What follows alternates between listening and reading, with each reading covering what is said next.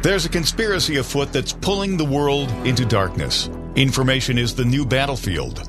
Propaganda, disinformation, and media manipulation dominate the minds of the public. Join us on the Dark to Light show as we remove the head of the snake and expose media censorship, social and cultural engineering, and the unfolding global conspiracy of the New World Order.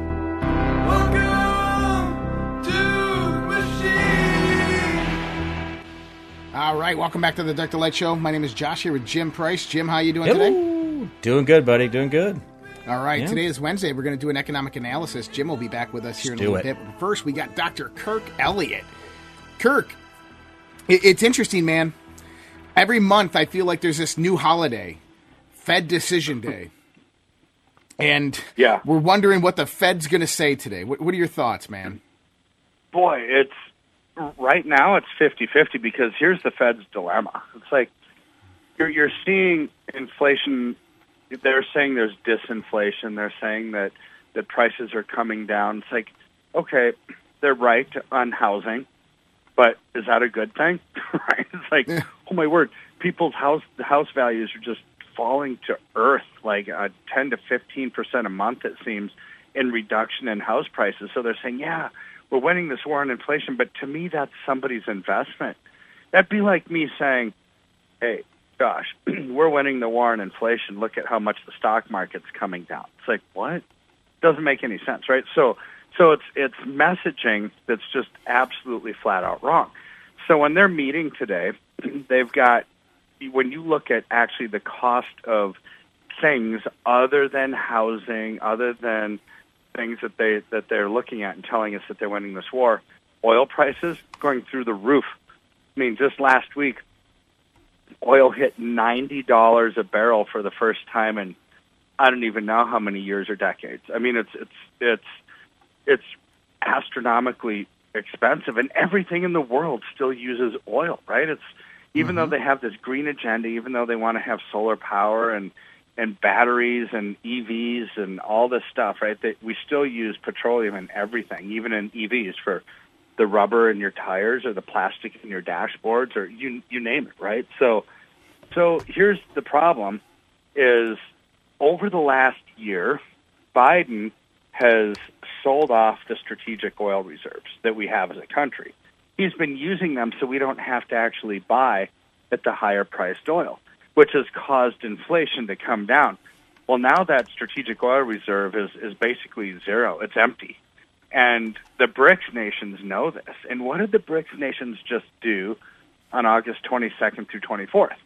Well, they met, and Putin made that announcement that they're going to de-dollarize the world. And how do you do that? By reducing demand for the U.S. dollar. How do you do that? Oh, let's remove the petrodollar status, and we're going to add six of the nine largest oil-producing nations in the world into the BRICS nations. So now, or just over the last couple of weeks, OPEC decided we're going to cut production on oil. Well, when you cut production, that's less supply. It causes prices to go up. Oh, all at the same time that the America needs to actually buy more to replenish its strategic oil reserves that Biden was selling that's supposed to be used only for times of war, right? That's what the reserve is for. So they're sticking it to us, right? It's like this chess game. And and the BRICS nations are playing this game of chess like President Trump would, you know, like seven moves ahead, very strategic, very smart about it. Where where Biden's not even playing chess, he's like checkers, and he's still losing at that, right? It's just I don't understand the the horrible mismanagement and the bad decisions that are coming that are causing this true inflation numbers to go through the roof. So with that, here's my here's my prediction. It's going to be probably um, a mediocre milk toast response again from Jerome Powell at the Fed, while they're saying, well, let's maybe not hike this time. Let's put it on pause because we're winning this war on inflation when in reality they're absolutely not. So it's probably going to have rate hikes. If they if they don't have one, or if they do have one, it's probably going to be small, maybe a quarter of a point. But I'm guessing if they don't, they just pause.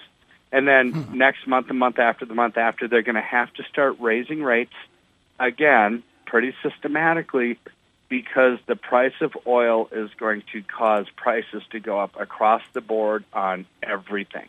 And they have to fight that inflationary pressure with raising rates to try to slow that down. All right. So, moving into, well, because there's a lot of things happening here dynamically with the economy. We also have Congress, which is coming to a debt ceiling again at the end of this month. They have to Yep. pass a budget so the government doesn't close down for the end of the year. Uh, we have money flowing out to Ukraine like it's uh, Grandpa's piggy bank.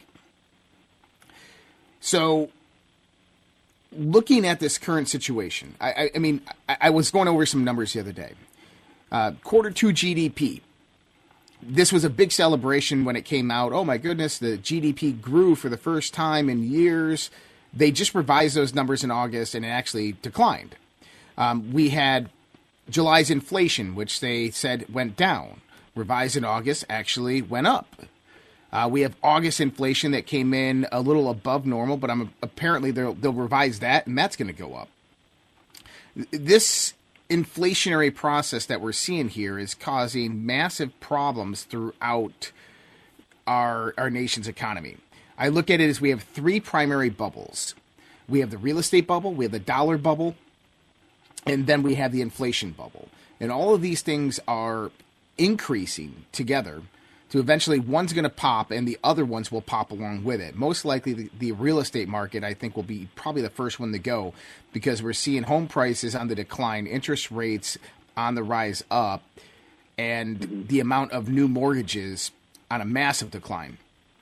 So, going into wintertime, which is traditionally a very, very slow economic period, could we see this slowdown really kind of remove any traction that we had as well as energy prices go up? Another factor to put into here, Kirk, is that we've had severe weather throughout the United States all this year. We've had flooding throughout California, hurricanes hitting Florida. We've had uh, high, severe temperatures all throughout the southern United States. This affects the crops in the harvest season. And then if you implement that globally, there's another problem there with all the other nations that produce have had very similar occurrences.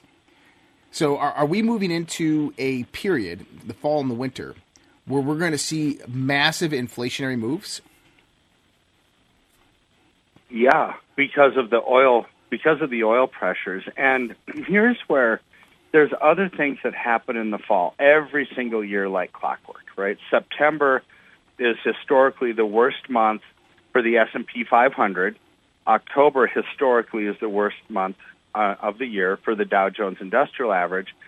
So you're looking at those two, you know, indexes that are probably going to have some really bad days or bad periods, right? Maybe bad weeks, bad months. Um, at the same time, like what you just addressed, the government's running out of money. They're going to raise the debt ceiling again, and we have to ask ourselves, well, where are they going to get this money?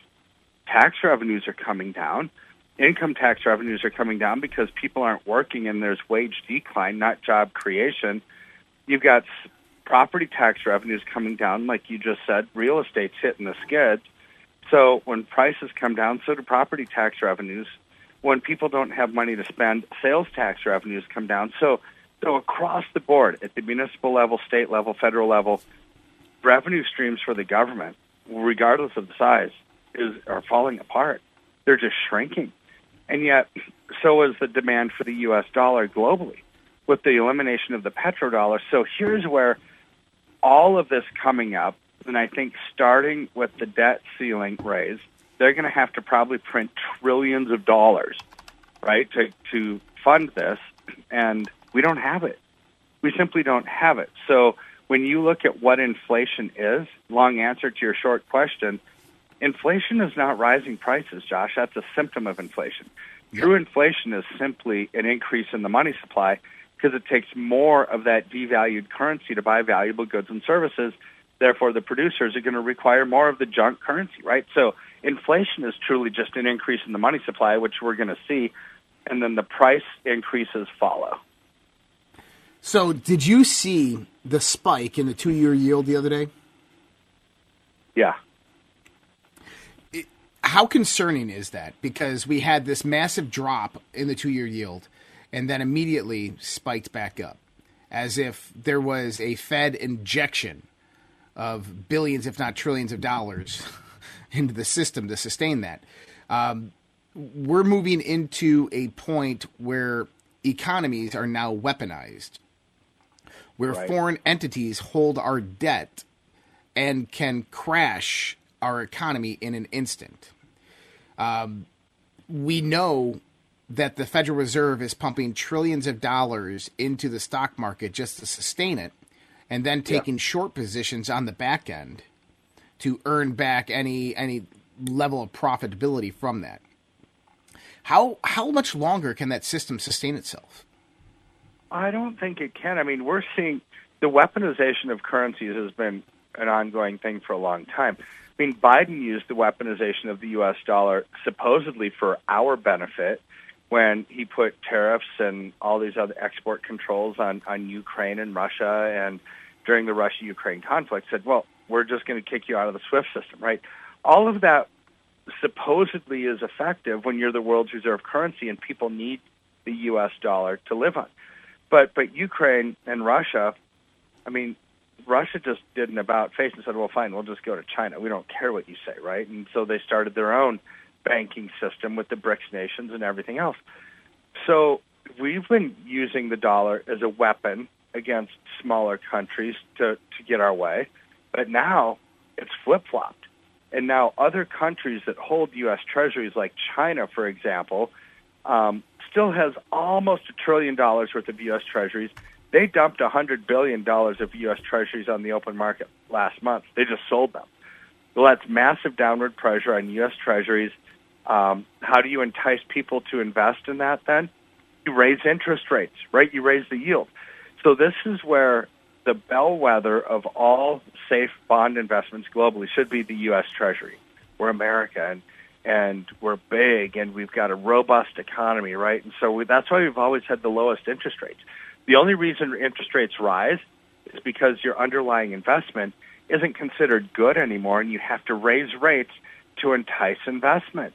Well, now that we've seen the yields rise, it's like, oof, we're no longer the safest asset in the world, right? There's other countries that have lower interest rate yields. This is a problem. The U.S. is losing its luster and losing its reserve currency status.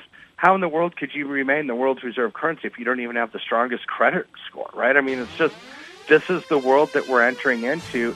And as Americans, we need to navigate through that and understand these things so we can be in the right place at the right time.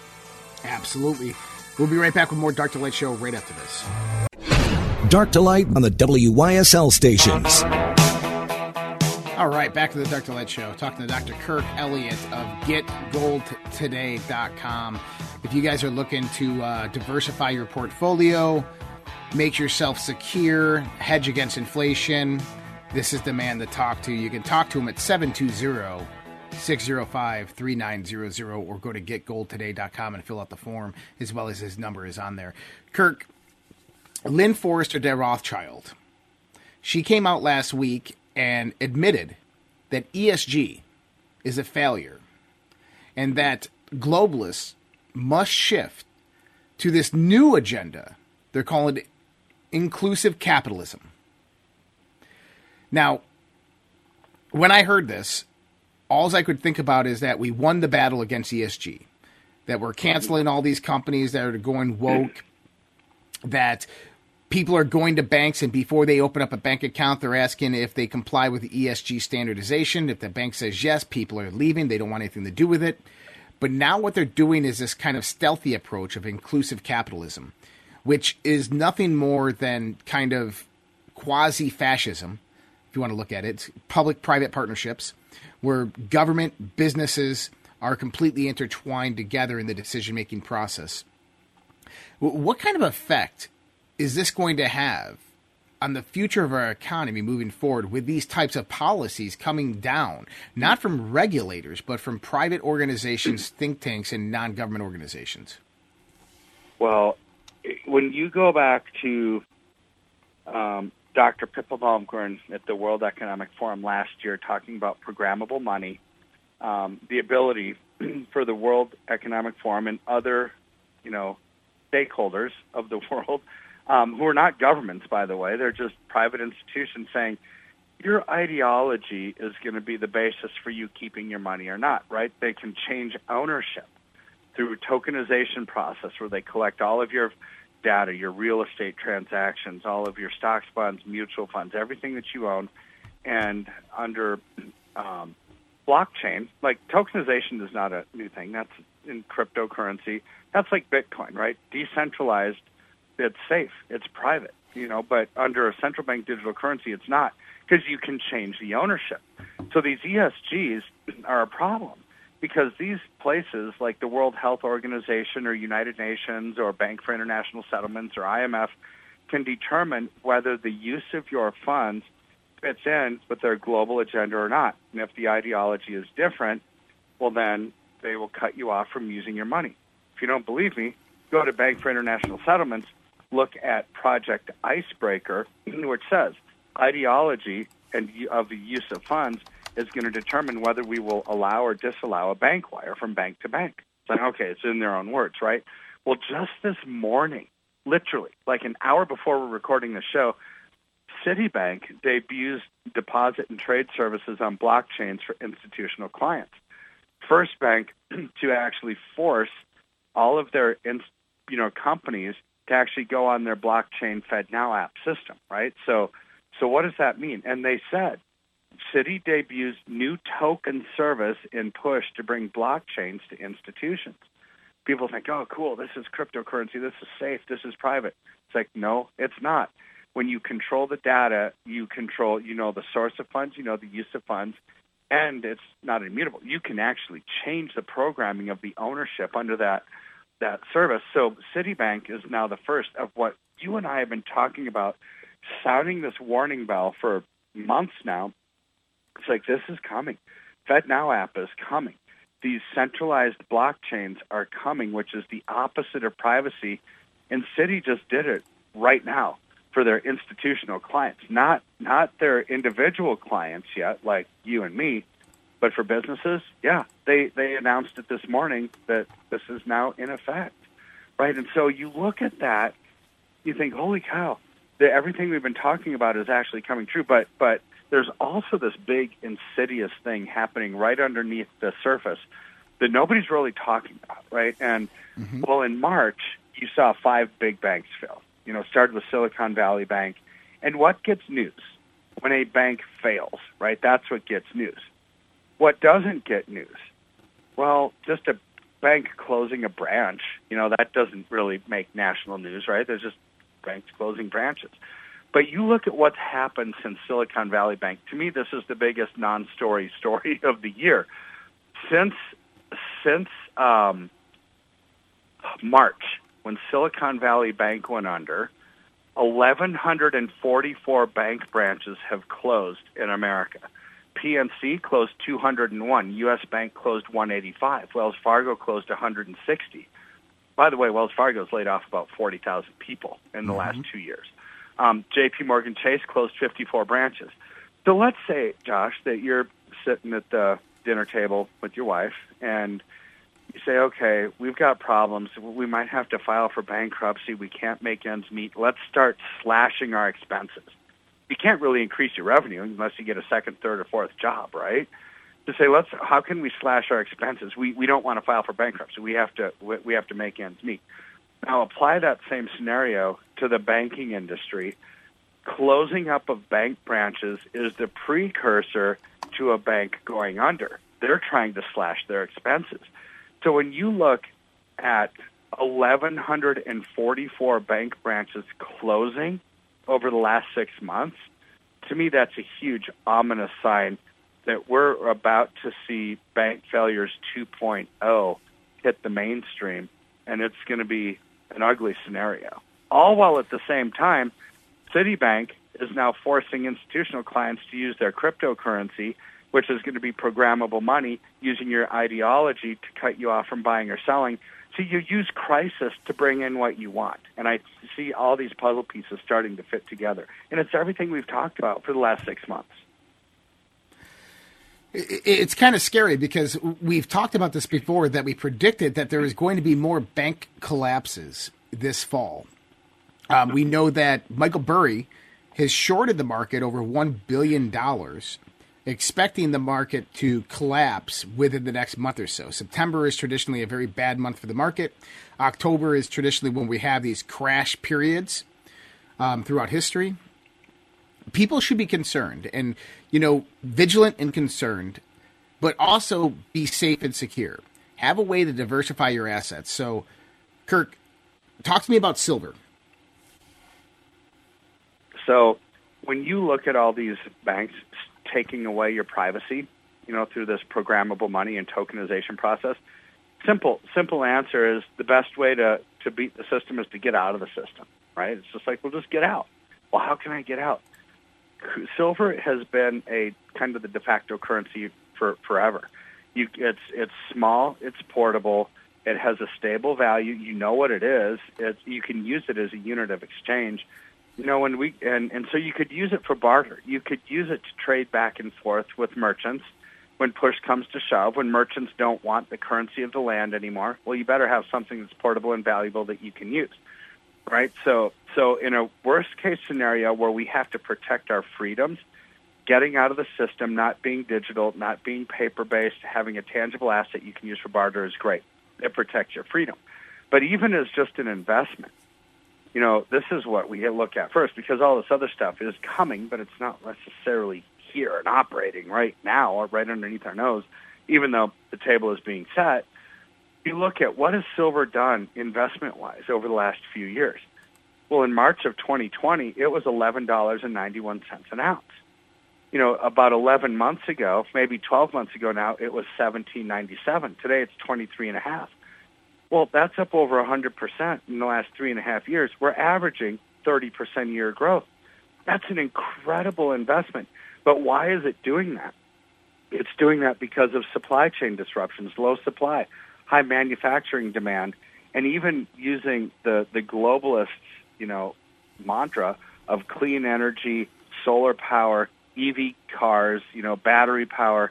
All of that requires silver. So the demand for silver is up like 20% while supply is diminishing and going away, you know, this is ripe for massive growth. And I would say allocate into silver for growth, allocate into silver for safety.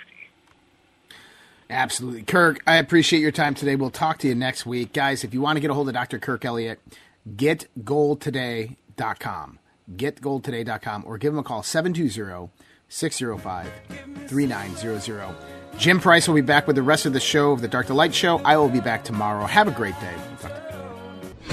Dark to Light on the WYSL stations. All right, welcome back to the Dark to Light Show. I'm your host, Jim Price. Thank you guys so much for sticking around here.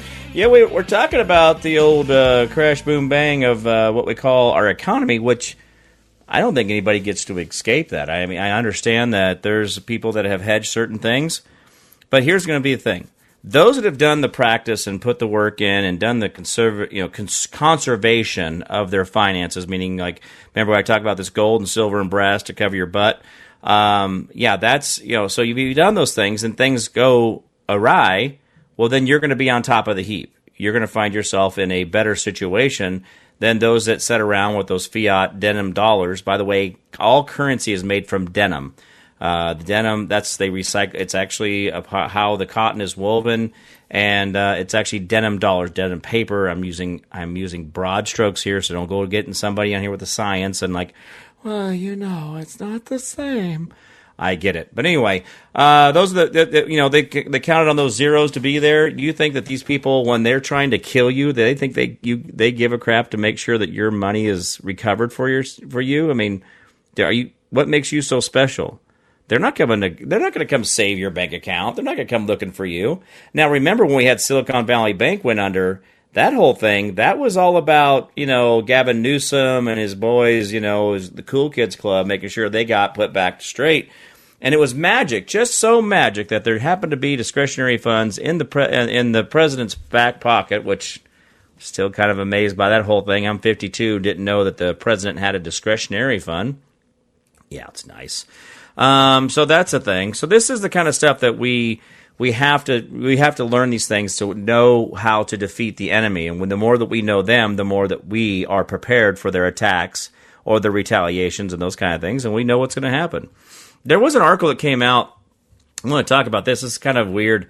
A resolution declaring the office of Speaker of the House of Representatives to be vacant found in the Capitol bathroom. Uh, this was actually, I don't know, this looks like a shiny object thing, or maybe just someone's trying to see the test the waters or whatever it is they're doing. Uh, Gateway Pundit reported that Representative Matt Gaetz slammed House Speaker Kevin McCarthy this morning for his eight eight months of inaction on Joe Biden, the Biden crime family. Gaetz further called on McCarthy to sign a subpoena for Hunter Biden's records and test and uh, and to testify in front of a, a House Judiciary Committee. Uh, this came exactly one week after Gaetz threatened to remove Speaker McCarthy from being out of compliance with the agreement he, uh, that allowed him to assume his role, not holding the Bidens accountable and advancing Biden's inflationary uh, spending, among other things. New House rules. Uh, it, it only takes one member of Congress from either party to bring a motion to vacate. This forces a vote to uh, remove the House Speaker. So this is a thing, right? So now they're saying that they found uh, an o- unopened or unwritten or whatever you want to call it, just a form letter. It's not a. It's not actually like filled out or anything like that. It's just sitting there and uh, just says, you know, the 18th congressional first session. House resolution declare, um, and it says Matt Gaetz submitted the following resolution which was referred to the committee on, and that's still blank. Uh, so uh, to me, this seems a little bit, um, little bit suspect. But you know, what do I know? It does have a timestamp on it of September fifteenth, twenty twenty three, at eleven twenty two a.m. So whoever printed this off did it sometime last week, and it was left in the bathroom. Uh, sounds exactly like I don't know. It's just kind of weird that this kind of stuff just kind of happens and just kind of pops up and it's just a thing and that's okay. But anyway, this is kind of interesting that this came out, and I think that there's more to come. I think there'll be more squabbling between the uh, powers to be because obviously they all want to be in power, and this is what they're going to do. So, what is this? Uh, oh, uh, they're saying California could lose five more congressional seats by 2023. Why is Nancy Pelosi gonna? Oh wait, she's not gonna die. She's gonna keep running. Whatever happened to Feinstein or Feinstein, the the lady that from California that was has her granddaughter as her durable power of attorney and her conservator. By the way, guys, having had gone through late uh, end of life care for my folks and dealing with all those things, and uh, I, I, I, I mean, it was like it's been the last what seven years, eight years of my life and uh, to say that when you are in charge of someone's faculties, you have taken that over, they're not allowed to make any more legal decisions. And I'm trying to figure out why it is it's okay for Feinstein Feinstein to walk around, act as if she's still a congressional. Well, she's not walking around; she's scooting or boot scooting around in her wheelchair or whatever she does. Uh, the problem with that is, is that if I remember when I had to step in for my folks when it was determined I, you know, I needed to engage the Dura Power of Attorney and the conservatorship over my folks, they weren't allowed to make any more decisions. I mean, I did consult them and I did talk to them about things in depth, but I didn't go. Uh, they weren't they weren't out opening up checking accounts or doing things. I followed their directions to to to move money or to pay a bill or you know schedule a doctor's appointment, those kind of things. And that's what's weird about this Feinstein Feinstein Feinstein thing is if her granddaughter is in charge of, which is again, where's her kids at, or where's you know, I don't know, maybe the granddaughter is the most responsible person in the family, whatever. But to say that that individual has uh, has the the authority over her life really makes me wonder why it is that she's on the congressional floor. Because if that's true, then that means the daughter is, is voting for her. And that's actually what we've seen in the videos. And nobody's talked about this. Is there some type of sacred cow thing that I don't know about where these people just. I mean, do, is no one going to hold them accountable for this? I this is something I experienced in my in my life in real time. Know exactly how this all went down, and yet I see Feinstein's lady doing her voting for her. I'm seeing her making decisions for her, but yet she's still getting a paycheck. Uh, it's kind of screwy to me, and why it is that they this is they're trying to hang on to this seat so bad, or hang on to this individual so bad. Uh, anyway, new uh, another article came out via, uh, via House Judiciary Committee. FBI lost count of how many paid informants they had in the Trump crowd on January 6th. Now, um, this is something I've actually said uh, a thousand times. If I said it once, I said it a thousand. I'm going to keep saying it. I think we should subpoena all overtime requests for the entire government, military, and um, well, what do we call it? The government, like anything, everything from military to to uh, the House to the Senate. Anybody who was given overtime request and then it was authorized, I want to know where all those people are and who got paid that day on January 6th because that would tell me exactly how many really are there including paid informants. Now, this is a okay. I don't. Did you guys know this? This is a this is a part of our government. Your your government has an entire system of paying for snitches. And uh, you know, there's the old school saying, you know, snitches get stitches, right? Well, there's more to it, but you know the rest of it.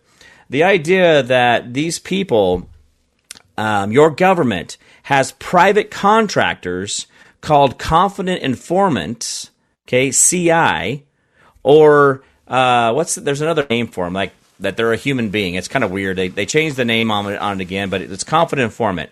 So a confident informant is paid up to hundreds of thousands of dollars per year, depending on how effective or how necessary they are.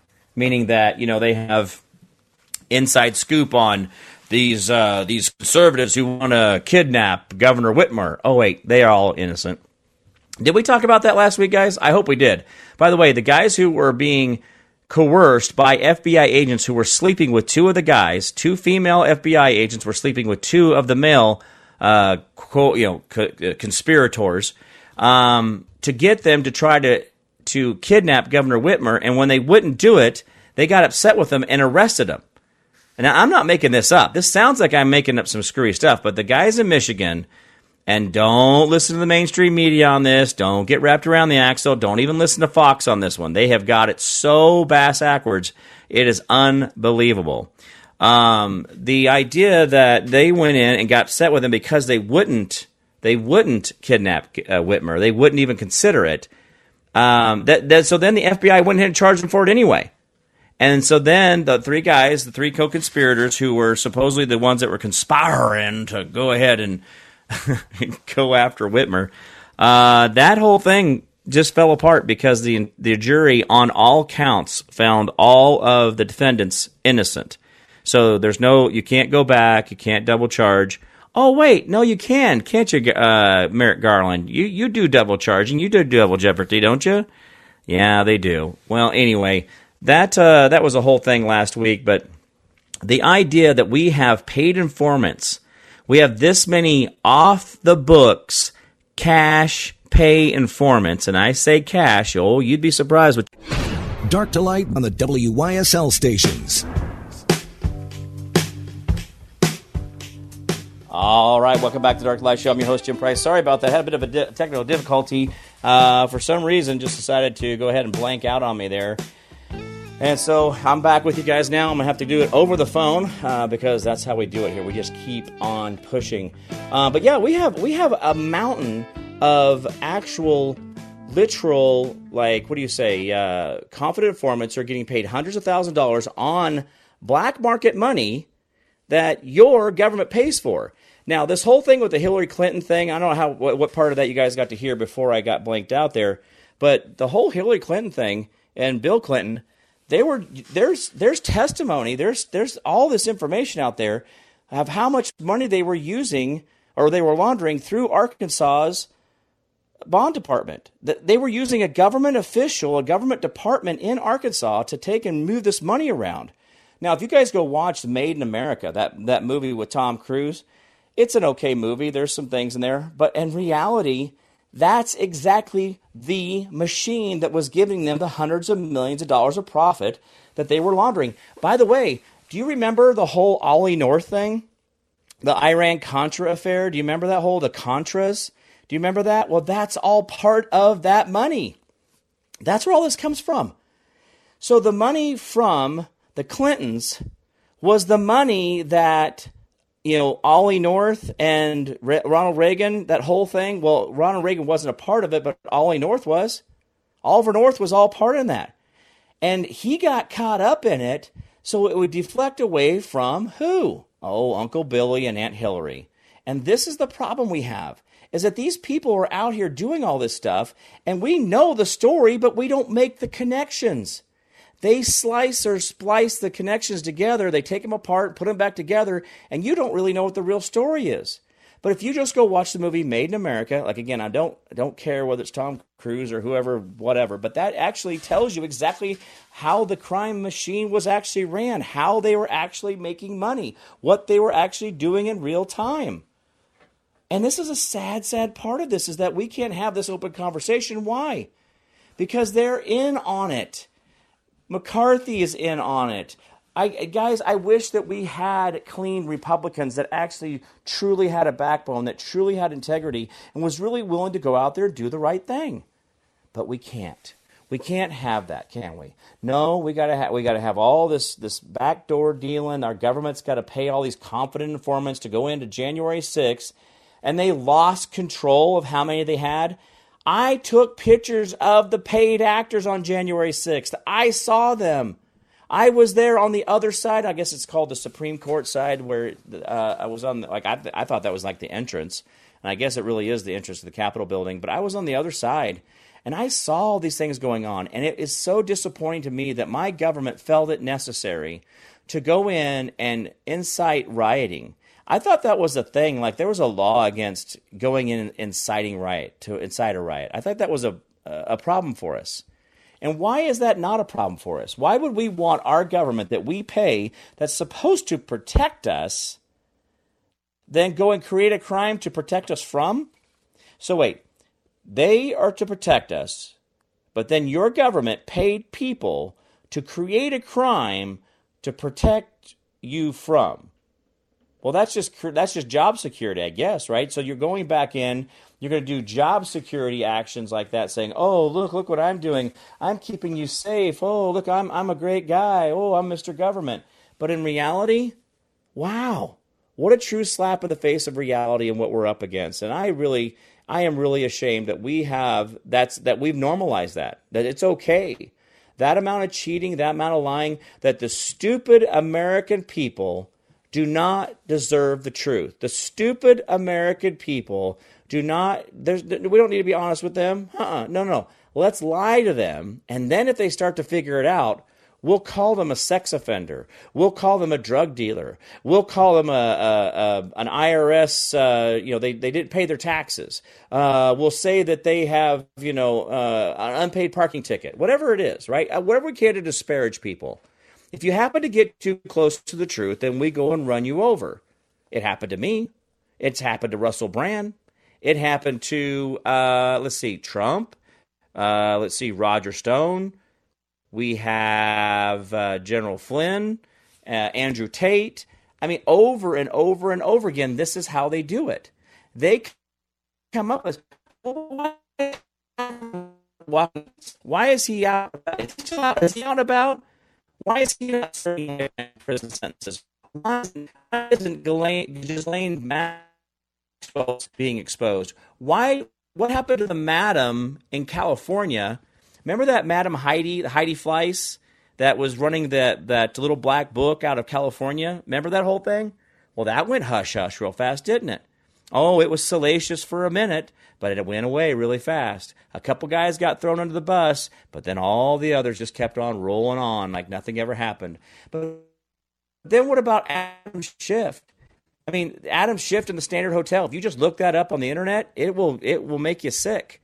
Adam Schiff, Standard Hotel. Look it up. There's news articles from CNN in there. Yeah, no, no, it's the, they even bothered to write one. It was a small article. They wouldn't get go too far with it. But this is the problem, guys, is everything I'm describing to you is your government.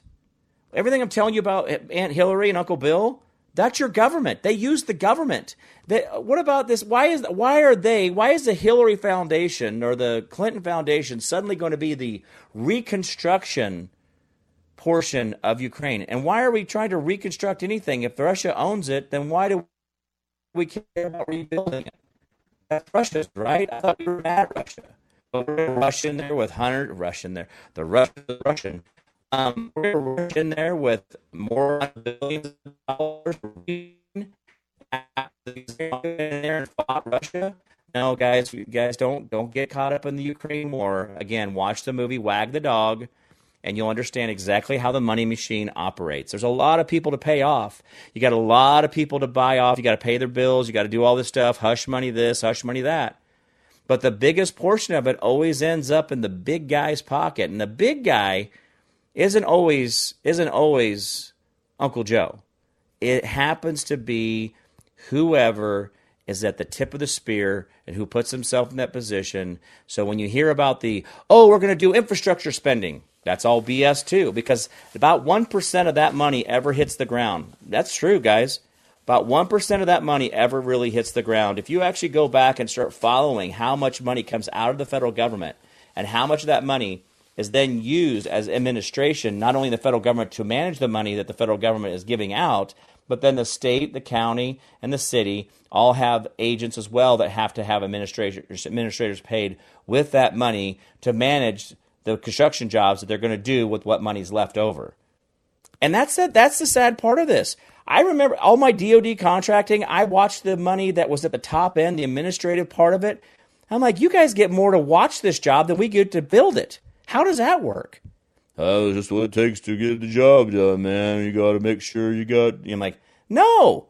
Like, no wonder it's so expensive to do anything on a military installation or a federal building or a city building or a county building or a state building because they make it that way. Oh, we're trying to watch your money. That's we're doing it so that the money's, you know, we're we're really watching our P's and Q's. It's everything's accountable. Then how do we lose 2 plus trillion dollars in the Pentagon again? How do we do that? How do we accidentally pay uh, Ukraine more billions than they deserved? How do we misrepresent or misrepresent the value of items that we were giving them? Because they're not paying attention and it's all about money laundering. They don't care about you. They're not they're not doing their due diligence to make sure that they're doing it right and the right people and all that other stuff. They're not doing that. And they show that to you every day. Every day between the January 6th stuff, between all this other stuff, this happens consistently and I've got to sit here and have this conversation. Why? Because we don't stand up? Because we haven't been the right people we should be? We have to do better. We can do, we are better than this, guys. We absolutely are, but it, okay, let me do this for you. If you said, hey, um, I'd like to have an addition on the back of my house, and, uh, you know, here's a $100,000, okay? Would you literally give the guy hundred thousand dollars and just go on vacation for the year and then come back and hope it's done the way you like it? Would you? Would you give him a billion dollars or a trillion dollars or a hundred dollars? Would you go and just like, hey, I want addition off the back. Here's a hundred thousand dollars. You know, impress me. I mean, that's what we're doing with our government. We're giving them trillions, two trillion dollars of your money your taxpayer money, the individual income tax was over $2 trillion just last year. And so in your paychecks, you guys go ahead and you just wildly send them $2 trillion. And what did they do with it? What did you hold them accountable for? Well, they do that. That's what the that's what the judiciary is for. That's what the administrative's for. That's what the Really? So you're letting the prisoners watch the prisoners? You're letting the prisoners do the prison count at the end of the night. You're letting the lunatics run the asylum, and you think you're going to get the value return on your money? Are you, I mean, seriously? That doesn't, guys, that doesn't make sense. You guys are better than that. And every single dog catcher dollar needs to be accounted for, just like we need to know why that F 35 crashed in the woods and it took them two days to release the photos of it. Guys, this is ridiculous. This is unbelievable that you guys aren't more upset at this, that you guys really aren't more of in a panic to say this is not the world we're going to live in. We're not going to put up with this crap. We want to be different. And hey, by the way, if our small g government, see, remember, we have God given and able rights. God gives us our rights, our God given and able rights that cannot be given or taken away. Those rights, okay? That small was really small. What if it was actually just doing national defense and immigration? What if the federal government was doing this? It would have a country, would it? This extra.